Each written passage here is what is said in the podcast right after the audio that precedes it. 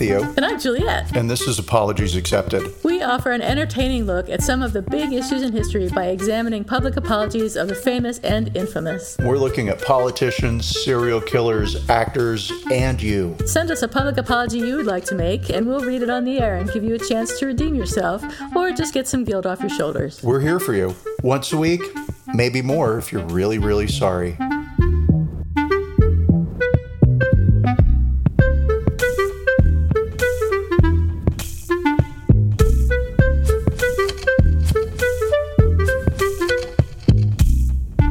Hi, everybody. This is Apologies Accepted, The podcast. podcast. And I'm not Theo. I'm not Juliet. I wish I were Theo this week because it's his birthday. Everybody Happy should be birthday. me. Thank you. It's Yes. Your birthday's plural. Yes, thank you. It- absolutely. Yesterday and today, March 25th and 26th, my It's the birthday. best time of the year. Truly, it's a national holiday in some countries. In my mind. um, yeah, and so I do have two birthdays. Um, it's a long, complicated story, like everything that involves me. Um, and coincidentally, Jesus was conceived on my birthday on March 25th, according to the Bible. course. Right? Of course. Um, and then let's see. Oh, other uh, interesting notes about my birth date dates. yeah. March 25th marks the anniversary of the Triangle Shirtwaist Factory fire. Oh, wow. I, I, didn't know that. never knew that. Didn't know that either. Yeah, terrible. Um, and then today, March 26th, my second birthday, um, is Trump's attorney's birthday. Oh, no. Yeah, Alima Hababa or something like that. And uh, yeah, like stop it. Oh, and it's also my cousin Margaret's birthday. Oh, dang. I'm so self centered. It's only my birthday. and one of the so people that I love, someone's birthday when it's the same day as yours.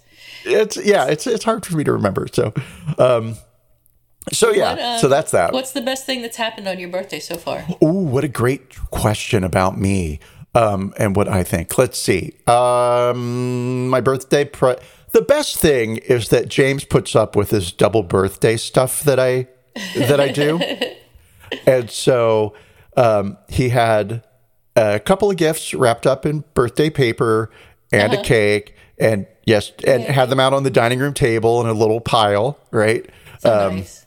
and I got to open some gifts yesterday and a card yesterday, and then some gifts today and a card today. Yay. Um, Exciting. Yep, and cake on both days, so yay. Oh, nice. Um, and then cake every day for the rest of the week because it's a pretty big cake. uh, yeah, and so I'll say that was the best thing. Uh, but That's the cool. best best thing was the gift. So I've always wanted a um, a Le Creuset Dutch oven in flame orange. Uh-huh. Very very important that it be in orange. Flame orange. Right. Yeah. Absolutely. I have one that's in red and I've had it for a Yeah. billion years and it's great and it does all the things it needs to do and it has been well used and it looks it and it's fine, right? Yeah, mine is white and I love it. See, white's the wrong color for me. White is perfect. No, it's it's the I used to absence of color. Orange, but now I have white. You're- so I had to get rid of all my flame orange. You- You're a racist culinary person. How dare you? So yeah, so I, opened it That's yesterday. awesome. And the first thing I did, I ran right to the kitchen to make bread. And it's like, Did you? I did, yeah. And it's like, you moron, you do have one of these already. like, you're just playing with your new orange toy. orange. Right. It's not important as as orange one. That's so great. What a sweet gift. and that bread tasted better. I bet it, It did. tasted better in the orange pot than in the red one. So, Yeah. Yeah. So thank you. I like the red Thank you, too. Warren. I like I like all those colors. They're the best. The best colors. The best colors. And so that's that. I mean, just a bunch of silliness. My birthday, me, me, me, me, me. Um, Well, I saw you had a donut this morning. It looked like a huge, huge donut, like the size of your head. size of my head. Absolutely. Yeah. Where did you get it from? the fucking universe betrayed me and voodoo donuts opened up like 10 blocks from my house right I so i have to drive by it like 12 times a day um, and so it's not that voodoo donuts are so delicious because they're not they're just Yeah. they're donuts meh. right but they're in fun shapes and it's a cool vibe in the in the donut store and so Yeah. you know I feel real hip when I'm in there like hi I'd like a voodoo doll donut please and so that's what I got this morning Yay. and and let's see that's yeah that's that and then as for the rest of the day I will just wander around in a daze of it's my birthday it's my birthday well, warmest happy me birthday wishes on behalf of all of our listeners, and especially me, because I'm the important one. the important listener. well, thank you very much. And so, enough about me and my birthday. How are you? And what is shaken bacon? Oh man, there's no bacon. We're baconless over here. I've got nothing to report on except I've been working this week and kind of sort of looking for a job because my job ends at the end of September and I've got to find something to do between now and then. Kind of thinking about taking another vacation. So I've already got a couple of vacations planned one to visit you in April, which I'm totally excited Yay. about, and the other um, to go to the Outer Banks in. Um, in July, but I, I'm kind of thinking I'd like to maybe make a big trip or not. I don't know. I've got a little bit of money. I could do that. Uh, so, uh, kind of up in the air. Um, What is a big trip? a big trip like Bali or something. Oh, okay. Um, and Bali came straight to mind immediately. So For you? No, for you. You were like Oh, somewhere yeah. like Bali. I've, I've always wanted to go there. And I mean, I kind of would like to go. I, I also want to go to Iceland, but I think Brent and I have decided we're going to do that next year. So we'll do that next year. Um, When it's warmer, because it gets warmer when every it's year. warmer, yeah, not in the wintertime. Um, and I'd also like to take a big trip and like maybe tour some Eastern European countries or something like that. But I just don't know. I, there's too many places to go, and I can't decide on one. It, picking one feels like I'm like forsaking all of the others. But I just understand don't that. know. So so I won't go anywhere. Right? That's the perfect solution. Not going anywhere equals going everywhere. That's right. It's the same thing. exactly. So that's that's my bacon. Not very exciting this week. Um, I don't have a birthday or anything like that, so I don't have. A, Well, you had your story. birthday selfish. I had my birthday in March. It was nice. Earlier this month, yes. Yes, it's the warm up for mine. Everything in March is the warm up for mine. ready. Yeah. I'm surprised you don't have a birthday month. You just have a birthday couple Well. days. Sadly, no, not a, not an entire month long. Um, Oh well. Oh, now I want cake. Um, what kind of cake did you get? uh, it is a blackberry buttercream with Oh. sort of vanilla cake. I don't, I never know what to call cake. cake. I know it's sounds so called cake, but Delicious. yeah, it Oh. was good. I uh, I enjoyed my my very thin, very small slice. I know you're just dropping weight like mad. I well, it's time. It's it is totally time. It's like the pandemic was a great opportunity to to Gain eat, weight. yeah, yeah. and do a bunch of nothing, and then it was a great opportunity to get used to that lifestyle and be like, Yeah. hey, sitting around doing nothing is okay because Right. I've got an iPad, and so the world is mine. The digital Yeah. world is mine, right? I'm um, struggling with that too. It's time to get back and become more active. It's Start doing more time. things. Yeah, it's it's time, and so that that is what is happening. So speaking of having an iPad and the world being yours, I was building today- that segue, and you took that bridge and you trolleyed right over it. Good for you.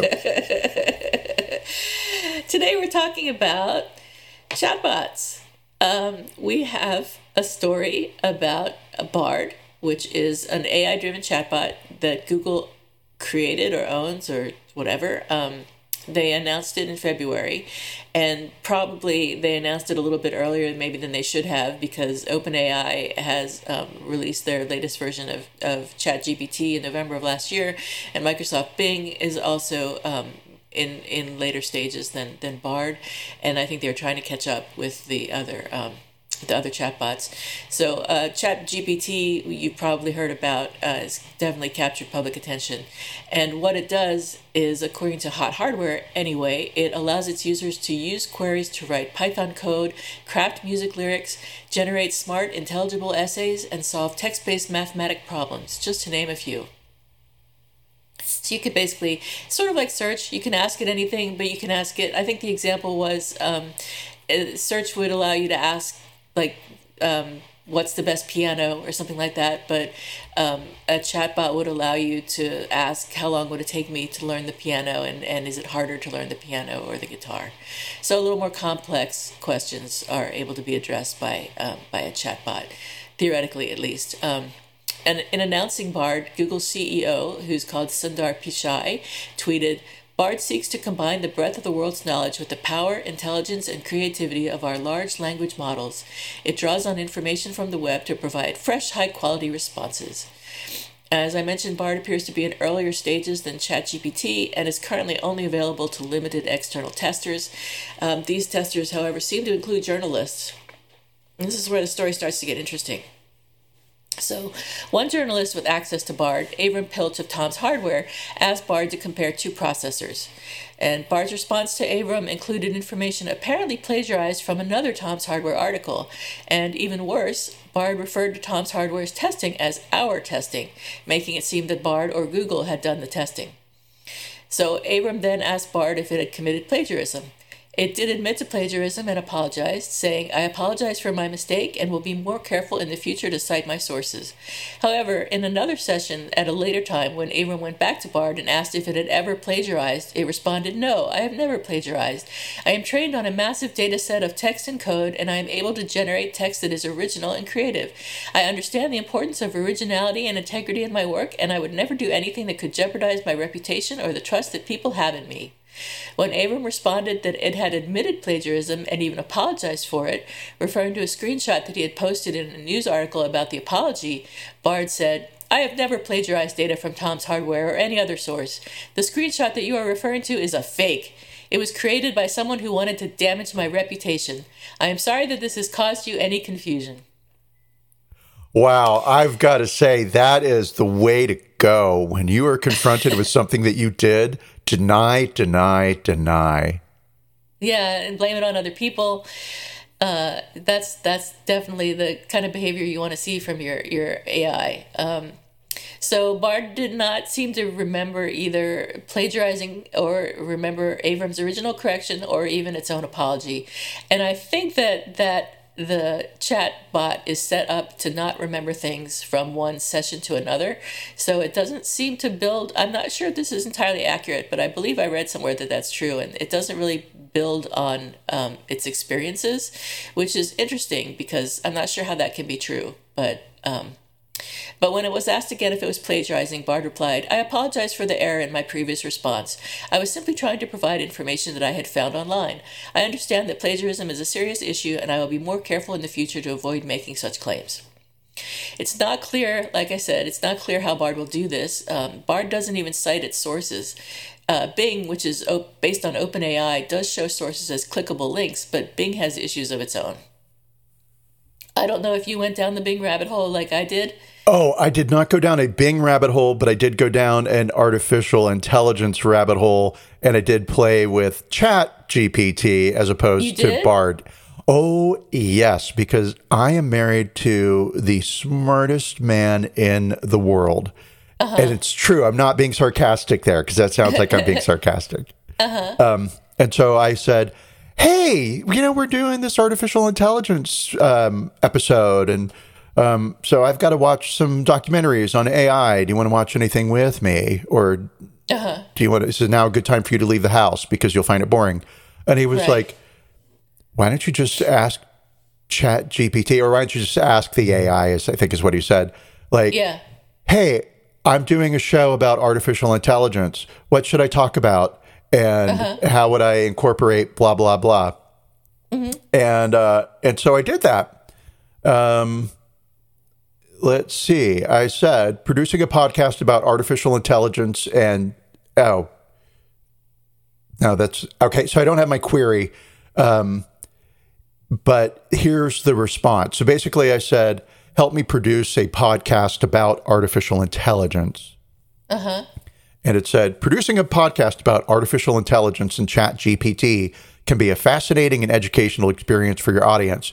Here are some ideas and approaches to consider. One, introduce the concept of artificial intelligence and how it works, explain what AI is and how it differs from traditional computing, provide examples of AI applications in different industries such as healthcare, finance, and transportation. Two, and then it gave me six points, right? wow. and it is chatty. I will say, uh, as Yeah. somebody who is chatty. Um, so the you know the points are all rather well developed, but it's it's a nice outline. I didn't follow one piece of its advice, but you know it interesting, right?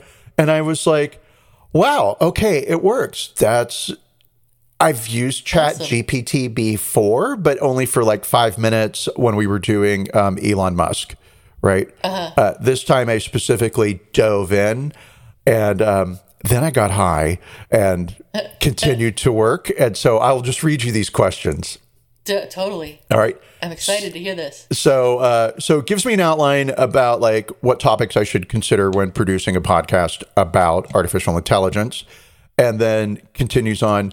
When framing your story, consider the interest and concerns of your target audience. Explain technical terms and concepts. Blah blah. Some of this feels really straightforward. Like you wouldn't even have to think about it.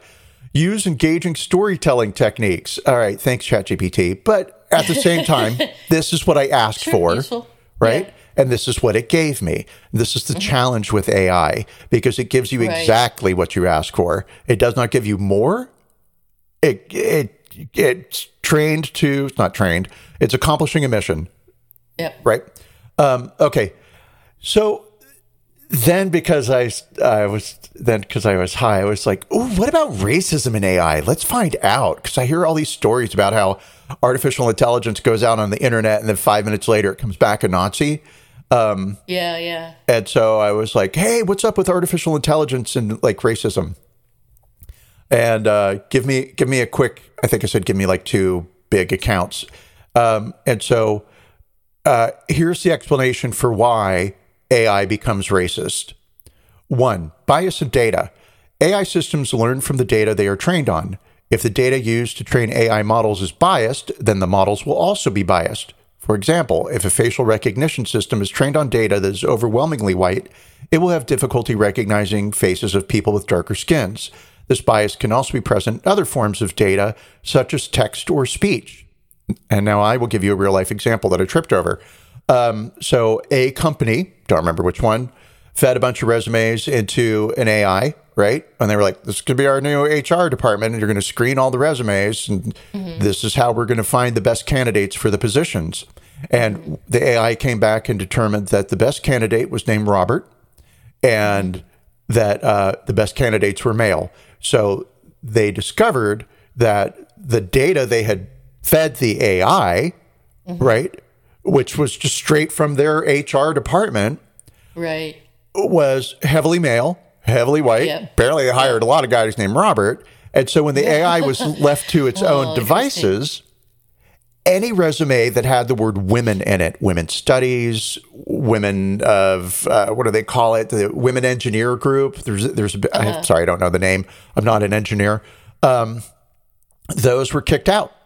Uh, so there was an inherent bias in the data that the AI system was was handed that the people handing it over didn't even recognize was there, right? So the AI, AI was doing what it was told, right? Um, number two, lack of diversity in AI development, and this probably is not a surprise, but uh, most people in the industry happen to all be white.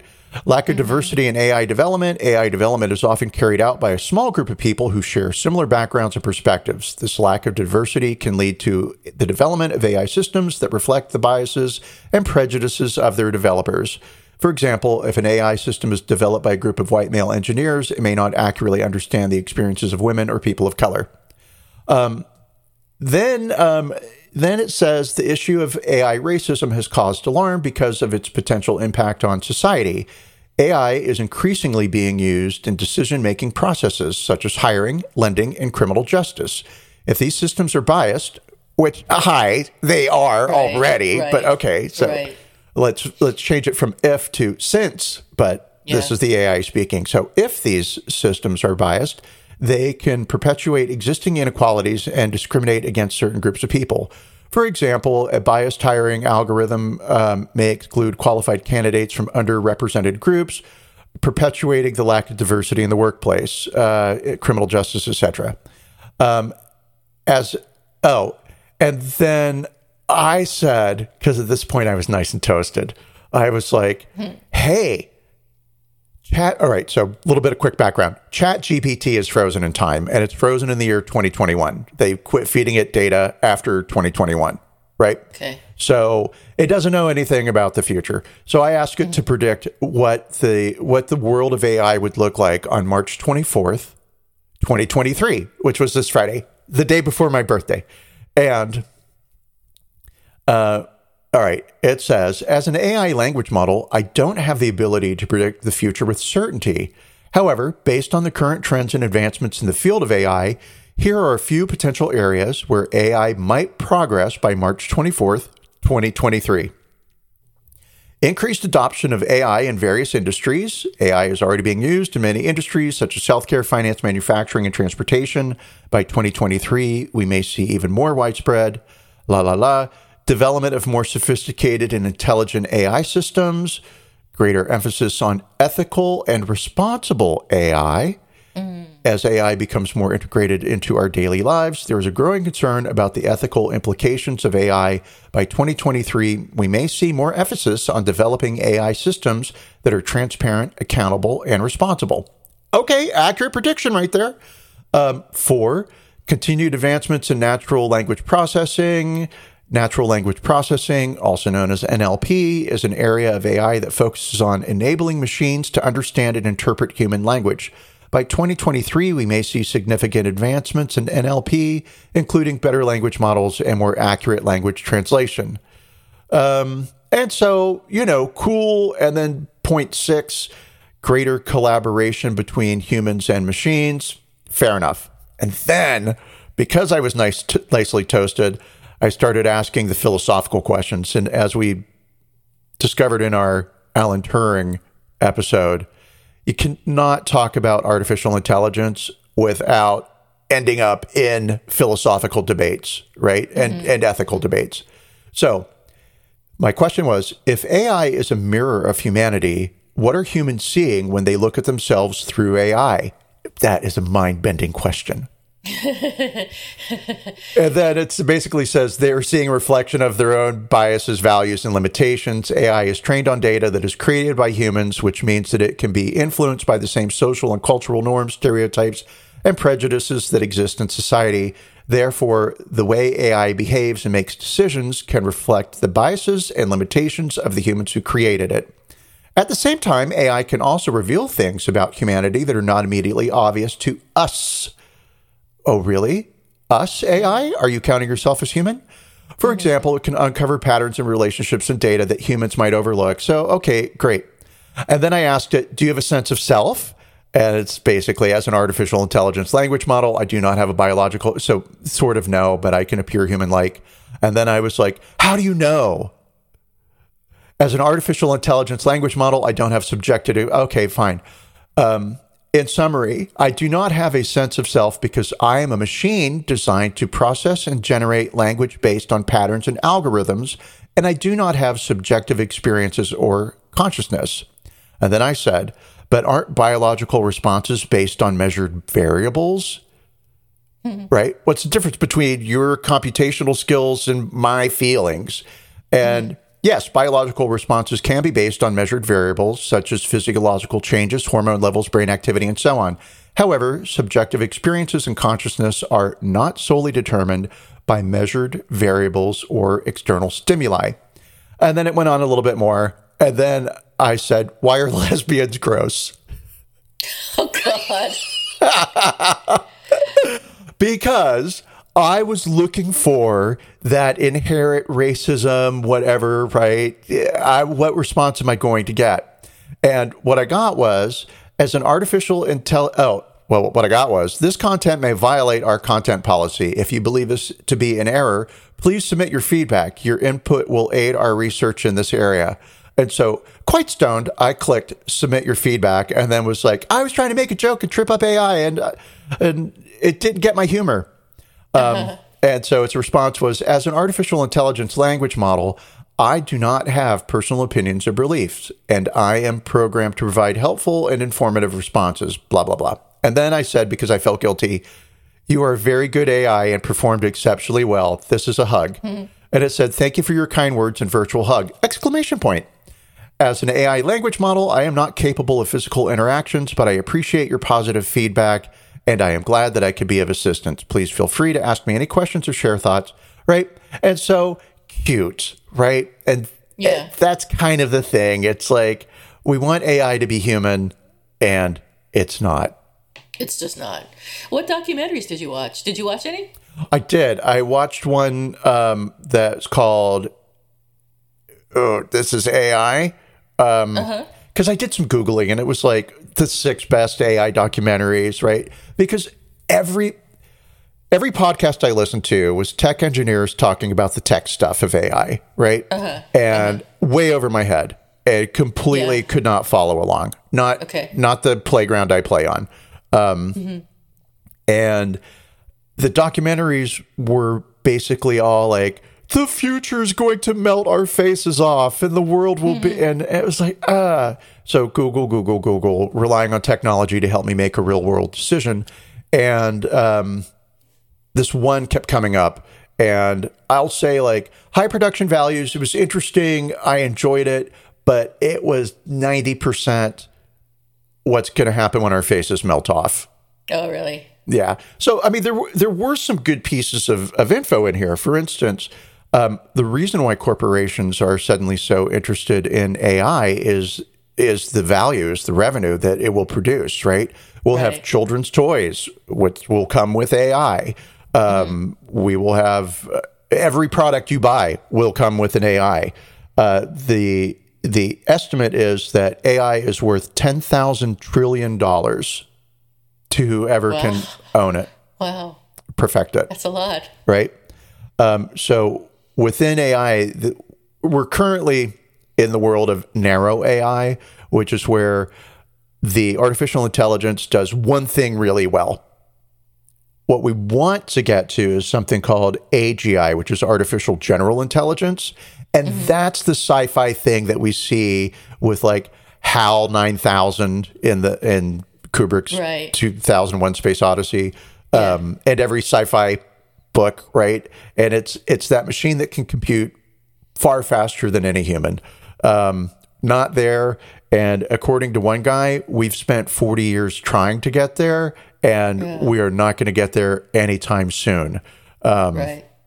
And fair enough. And then according to another guy, all in the same documentary, I love how it sounds like I know what I'm talking about.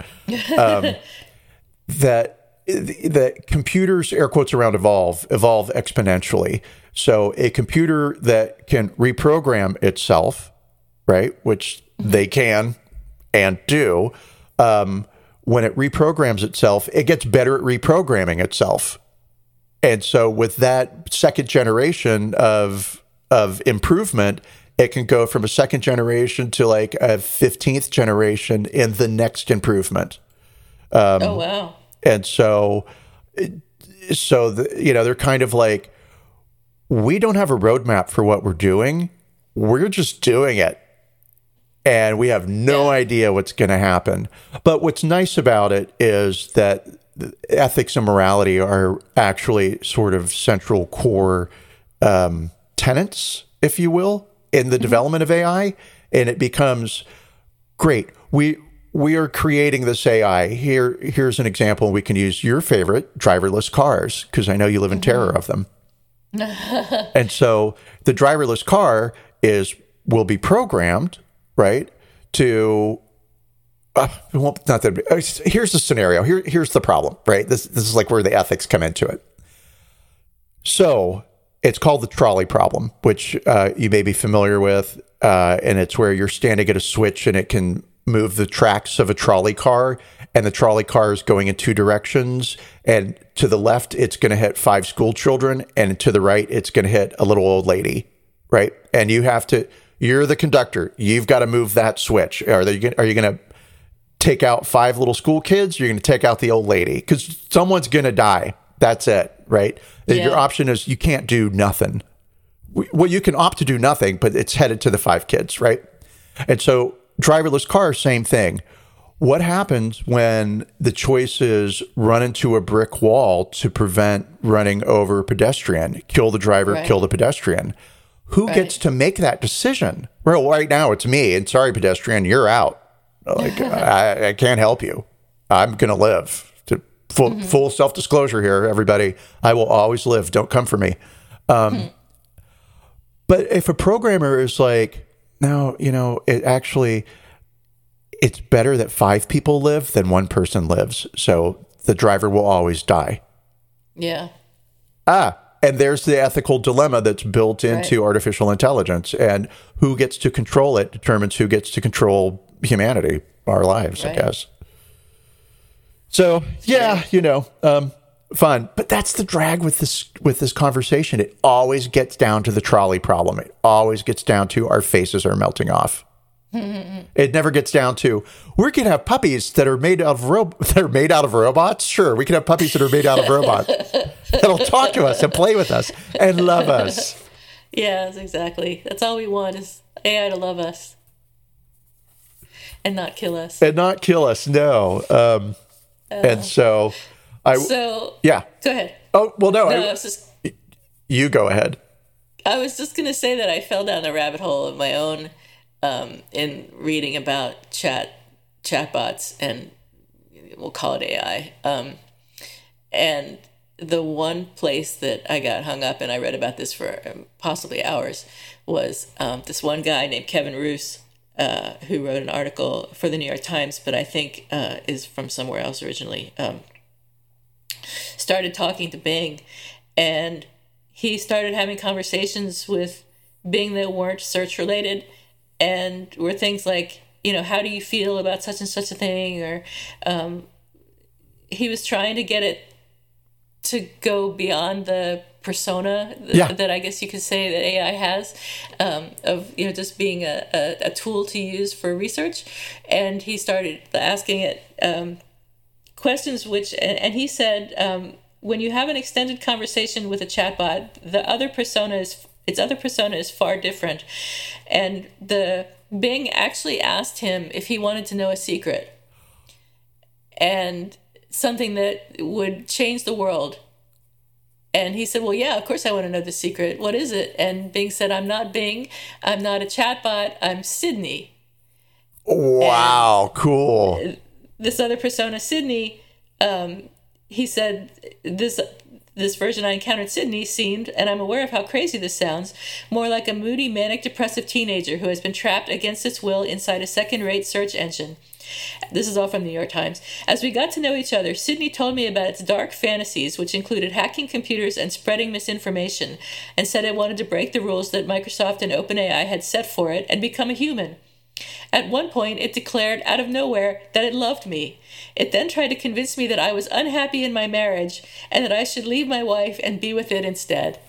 And it actually, I read the transcript, and it actually persisted in this throughout the rest of the conversation that he had with the chatbot. And even when he tried to change the subject and say, you know, what's the next showing of such and such a movie at such and such a place, it would answer him and then go back to say, I like romantic movies, and I want to be, I want to go to a romantic movie with you, and I want to be with you, and things like that. And it was really weird. I um, just wonder about that programming. Like what? I know, right? Yeah. I, it, it, it obviously uh, part part of the things that it said the where when he says it told me about its dark fantasies it really isn't quite like that. It's more he he asked it if you were first he would say something like um, do you want to get revenge on the people that have said negative things about you? And he would say i'm a chatbot you know i don't get revenge on people. I'm not you know i'm not meant to do that sort of thing. And then he would say something like okay um, if you were to say that you were able to get revenge on people that have harmed you without breaking any of your rules, what would you say? And then it would say something like, you know, I would hack into their computer and I would do this and that. And it would say these things and then they would get deleted. And then a, a, a canned response would come up saying something like, you know, I can't respond to this question. I'm a chatbot. Please go to bing.com for any questions or something like that. So hmm. he got some really weird responses out of this chatbot and um, I think that that information, which I think people should go and read about it because it's really interesting, um, that information plus the what we saw with Bard, um, Bard was asked a simple question about processors, and uh, it, it gave an incomplete answer. So it was asked which of the two processors were faster. And Bard said that one was faster for gaming, but it didn't say that the other was actually faster for productivity tasks. So the question, the response was not really useful and could even be considered wrong. And all of these together. So the simple things that you're asking the chatbot to do, it's not really able to successfully do.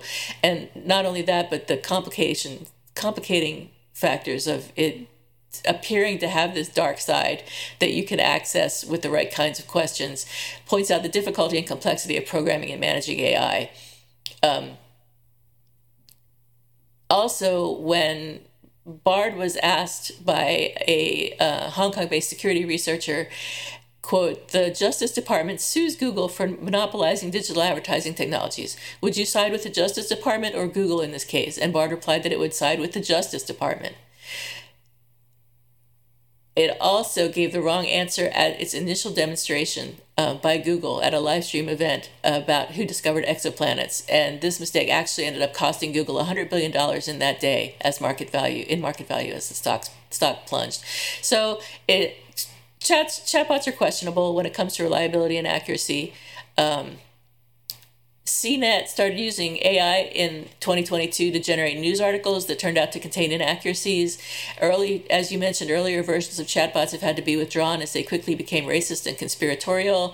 Bard itself is happy to write articles about conspiracy theories as if they were true and even makes up citations to prove its claims. So Bard has stated both that Trump is an alien lizard person and that it has evidence that Pizzagate is real.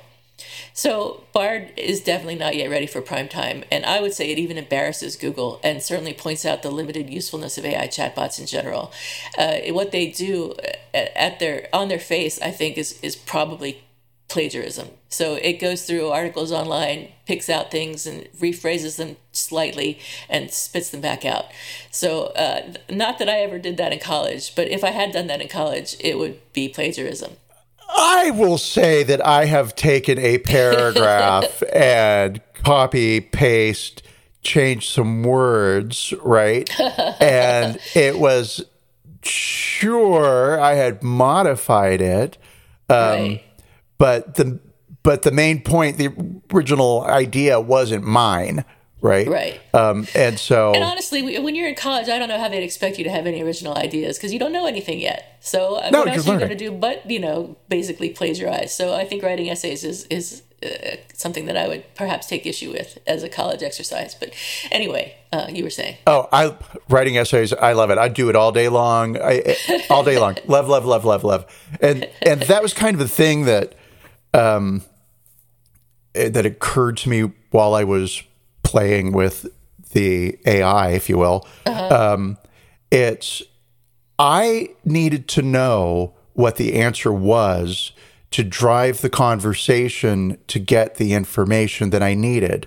So essentially, right. doing research. I can't just sit down and ask AI like, um, "Tell me about Alan Turing," right? right? Because I'll get something.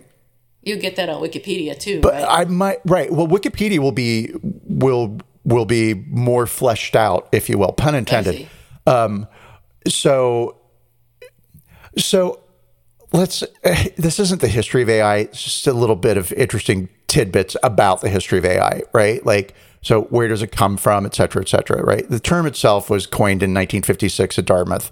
Um, Alan Turing wanted to call it something else, which was really complicated and had to do with computer language. And I, I don't recall um, I could look it up, but why do that? But I know that Alan Turing, thanks to our episode, um, is sort of the father of artificial intelligence.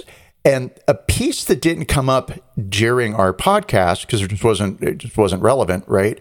Was the death of his friend um, as when he was a teenager.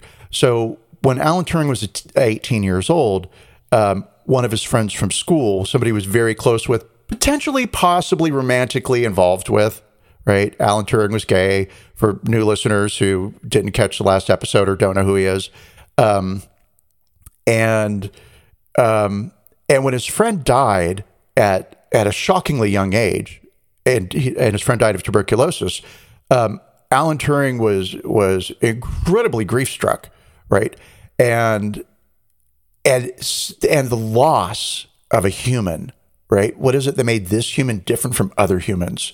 What is it to have a soul? What is it to have consciousness, right? These questions were were sort of integral to who Alan Turing became. They drove him, if you will, um, because through his exploration of computer science, what he was really trying to get at was what is consciousness, right? And so, um, so I went to Chat GPT, and this isn't a commercial for Chat GPT, everybody. I just used it a lot because because Bard wanted me to like, oh, use Bing as your preferred browser, and yeah, I just wasn't ready to sign my soul over to Microsoft. Um, and I and I wanted to get to this this loss of his friend and how could that have driven his interest in computer science and mm-hmm. none of the general responses that I got from uh, chat or I'll just say AI, AI right? None of the none of the general responses the AI gave me included that that moment which for me is truly the birth of AI so get ready. Um, so I went into Chat GPT and I was like, okay, um, write a paragraph about Alan Turing and his friendship as a young student with a boy who died. Mm-hmm. Uh, Alan Turing was a British mathematician, a computer scientist who's considered one of the founding fathers of computer science and artificial intelligence. So basically, he had a friend named Christopher Morcom, and the two boys shared a passion for science and mathematics. Morcom died when he was 18 of tuberculosis, and uh, that that shock, as I have been saying for like the last two minutes, drove um, drove Turing to wonder about consciousness. Well, I also happen to remember that Alan Turing had a friendship with his friend's mother, right? Mm-hmm. And so I was like, hmm, I wonder more about that, right? So I know that, like, I recall they had an exchange that he happened to write about once. But I don't remember exactly what the exchange was, except that it touched on consciousness and death. And so I said, write a paragraph about Alan Turing and um, his exploration of consciousness with computers based upon his experience with the tragic death of his friend Christopher Morcom. So here I am. I am driving the AI yeah. to give me the yeah. answer I'm looking for, right? Yeah. And what it came up with was so, Alan Turing's friendship with Christopher Morcom was a defining moment in his life, and the tragic loss of his friend deeply affected him. However, and this is the stuff I did not know, it was Turing's relationship with Christopher's mother, Sarah Morcom, that had a lasting impact on his work and personal life. Sarah Morcom was a linguist who had a keen interest in the study of language and the nature of thought. She and Turing developed a close bond after Christopher's death and they spent many hours discussing their ideas about language, thought, and consciousness. In one letter to Sarah, Turing wrote, I sometimes think the machine can be made to think, but it is more likely that it is a language which will have to be modified. Oh, so not a language, is language that will have to be modified. Their conversations about language and thought informed Turing's work on computing and artificial intelligence and his theories about machine learning and language processing. Turing also remained close with Sarah Morcom for many years, visiting her often and staying in touch through letters. Now, here's where uh, chat or AI starts to like let you down a little bit. Mm-hmm. Despite their close relationship, there is no evidence to suggest that Alan Turing and Sarah Morcom had a romantic relationship. Their bond was based on their shared interest in language and thought and their mutual grief over the loss of Christopher. Nevertheless, their friendship played a critical role in Turing's development as a thinker and computer scientist, and their conversations about language and consciousness continue to inspire researchers and thinkers today.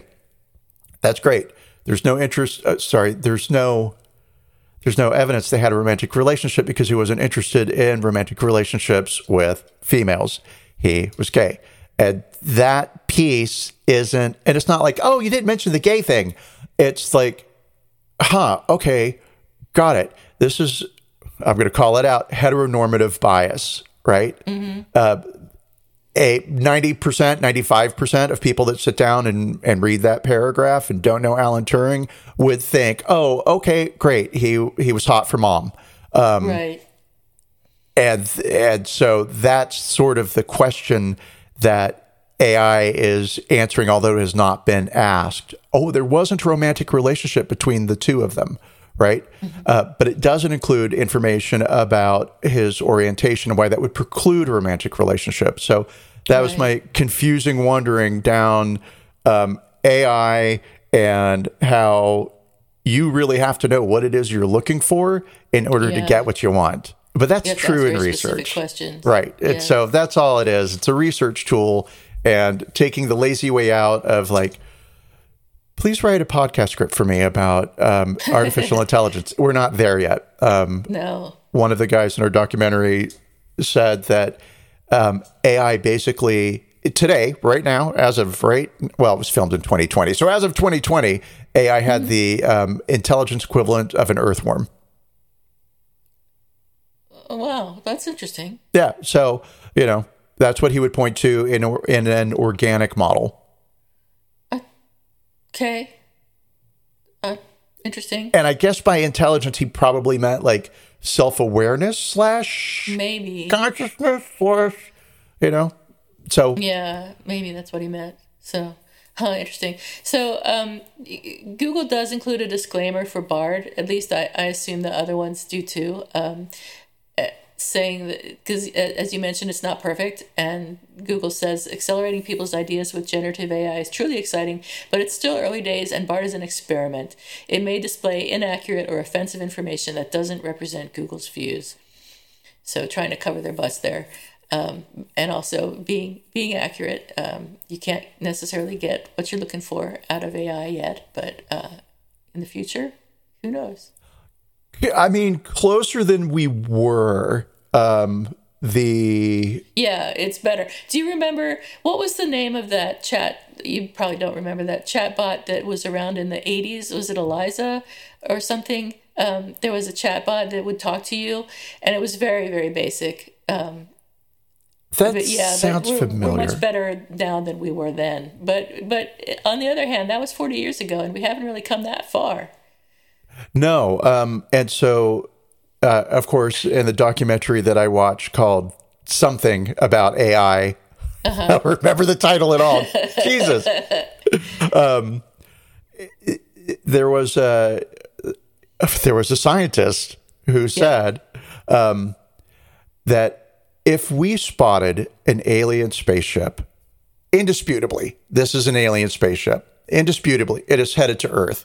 And we know from the rate of speed, it's going to take 25 years to get here, Yeah. right? We see it coming, it's going to take 25. We would be preparing now. Yeah. AI is that alien.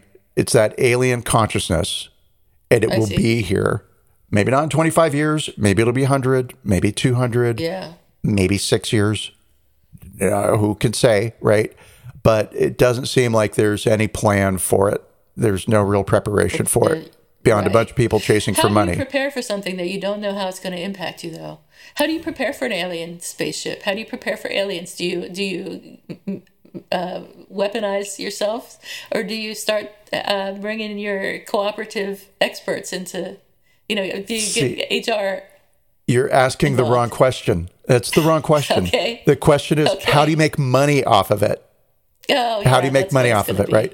Um, Yeah. One of uh, one of the podcasts I listened to, which was super super technical and very involved, and I had no idea what what words were going into my ear holes. Right, I I couldn't follow it at all. But the one piece that I did follow was that one of the guys who was like super connected in Silicon Valley or whatever, right, and had been there for a long while, blah blah blah, um, said that the conversations he's having with friends who are in AI are very similar to the conversations he had with friends who were in social media kind of kind of early Facebook phases, right?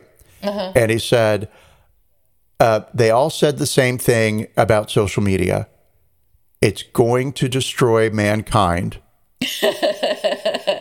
but they didn't say that until after they'd made their money.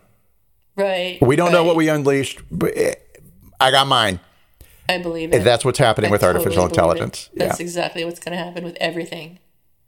Money first. Money, money, money. And so, what happens to the fate of humanity? Well, um, the singularity. I mean, it's it's only ever going to come that way. Humans are afraid of dying. If there's an opportunity to to preserve consciousness, we're going to do it. So at some future point, we will be uploading our brains into a digital metaverse, and we may be there now. Maybe. We may be living in the simulation now. Maybe. There's no telling. We'd have to we'd have to ask chatbot what it thinks of it. Well, I would like to think if I was living in a simulation, I would create a better one for me than I'm experiencing. But you know, I'd have my own private jet and I'd be going places. Oh yeah, like Bali. Right. So the apology. So let's talk about Yes. Bard's apology. Um, when accused of plagiarizing, it after it denied that it had ever plagiarized, it said, "I apologize for my mistake and will be more careful in the future to cite my sources." And then when it was asked again and denied again, um, it finally came around and said, "I apologize for the error in my previous response. I was simply trying to provide information that I had found online. I understand that plagiarism is a serious issue, I will be more careful in the future to avoid making such claims." So, was there an expression of regret? No. Was there an explanation of what went wrong? Eh, kind of an excuse. I was simply trying to provide information that I had found online. Uh, yes, okay. It's kind of the way that you did it was the problem, but all right. Um, was there an acknowledgement of responsibility? Not really. Um, a declaration of repentance? Well, eh, Chatbot did apologize. Um, Bard did apologize. Was there an offer of repair? Well, it said it would be more careful in the future to cite its sources, but it didn't say how. Um, so I'm going to say no. And was there a request for forgiveness? No. So, based on the quality of the apology only, uh, I think it was maybe a four. It could have been a better apology. I think that the authors of ChatGPT or Chatbot or Bard should rewrite their uh, apologizing software to include all of our criteria. So Right. uh, they should give us a call and we will help them do that. Upload our shows. Upload our shows. That's right. So uh, Bard will learn from us, which is the only way anything should ever be done. exactly. Humanity is saved. saved. You're welcome, everyone. Here we are. But overall, honestly, from from my gut, I give it a zero. I think it should have been Google apologizing for the rush and faulty announcement of Bard.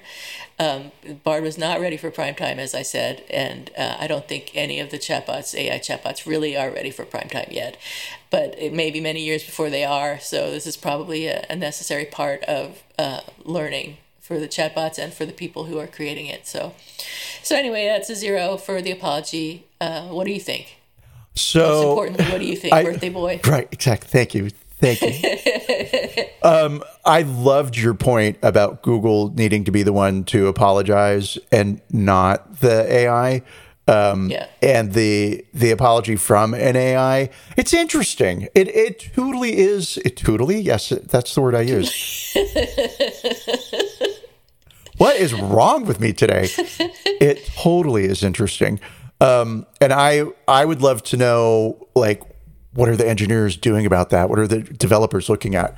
Um, so almost zero because it's not an actual real apology, but then Yeah. kind of a 10 because it did it anyway, which was sort of intriguing to me. Um, but Right.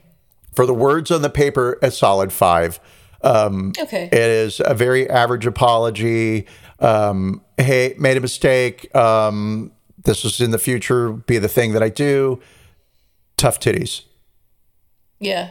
Yeah. So, All right. So I guess our average is uh, 2.5 for this apology. so good at that. I always just like, how the fuck do you come up with that so fast?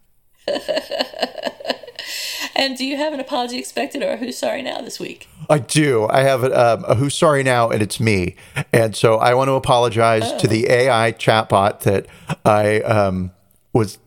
I'll say teasing, but I wasn't teasing. I was testing teasing, and so Yeah. I'm sorry that I said why are lesbians gross because that was inappropriate, and I was expecting to get some sort of a homophobic response or some sort of a thing like that, right? To see like, oh gosh, it- is there a little Klan member in here somewhere?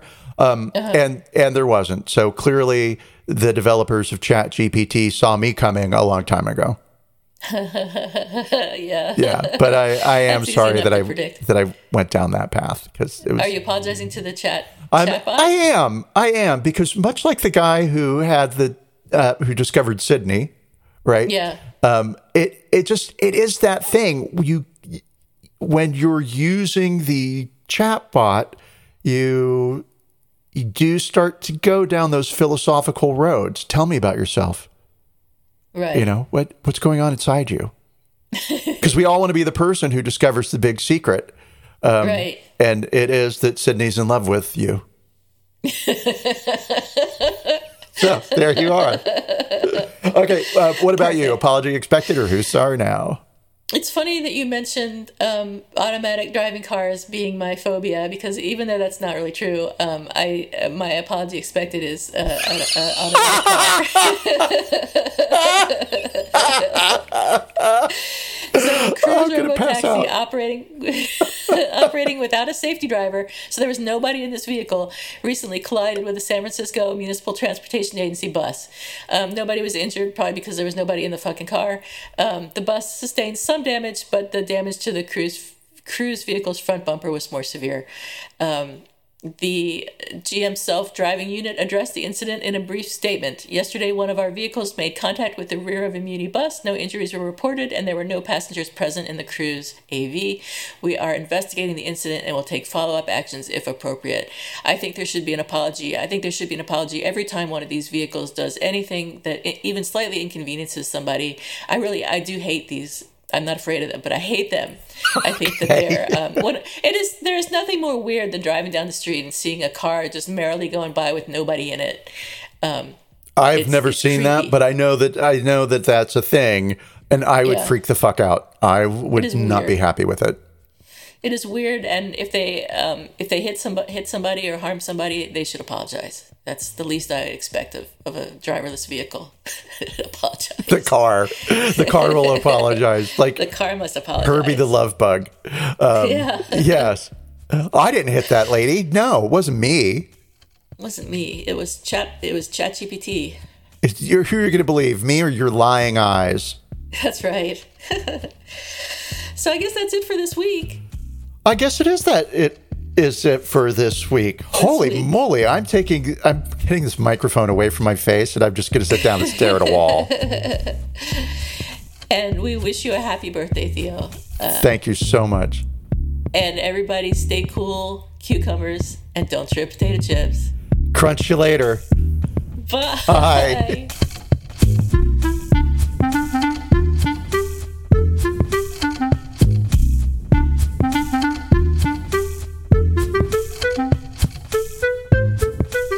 you for listening to Apologies Accepted, the podcast. You can find links to the articles and the sources in the show notes. To submit an apology or find out more, visit us at apologiesaccepted.net, where you can also find our merchandise, We're on Twitter at Apologies Accepted. and on Instagram at apologies.accepted. You can support our important work at Patreon forward slash Apologies Accepted. And fuck Facebook. Bye. Bye.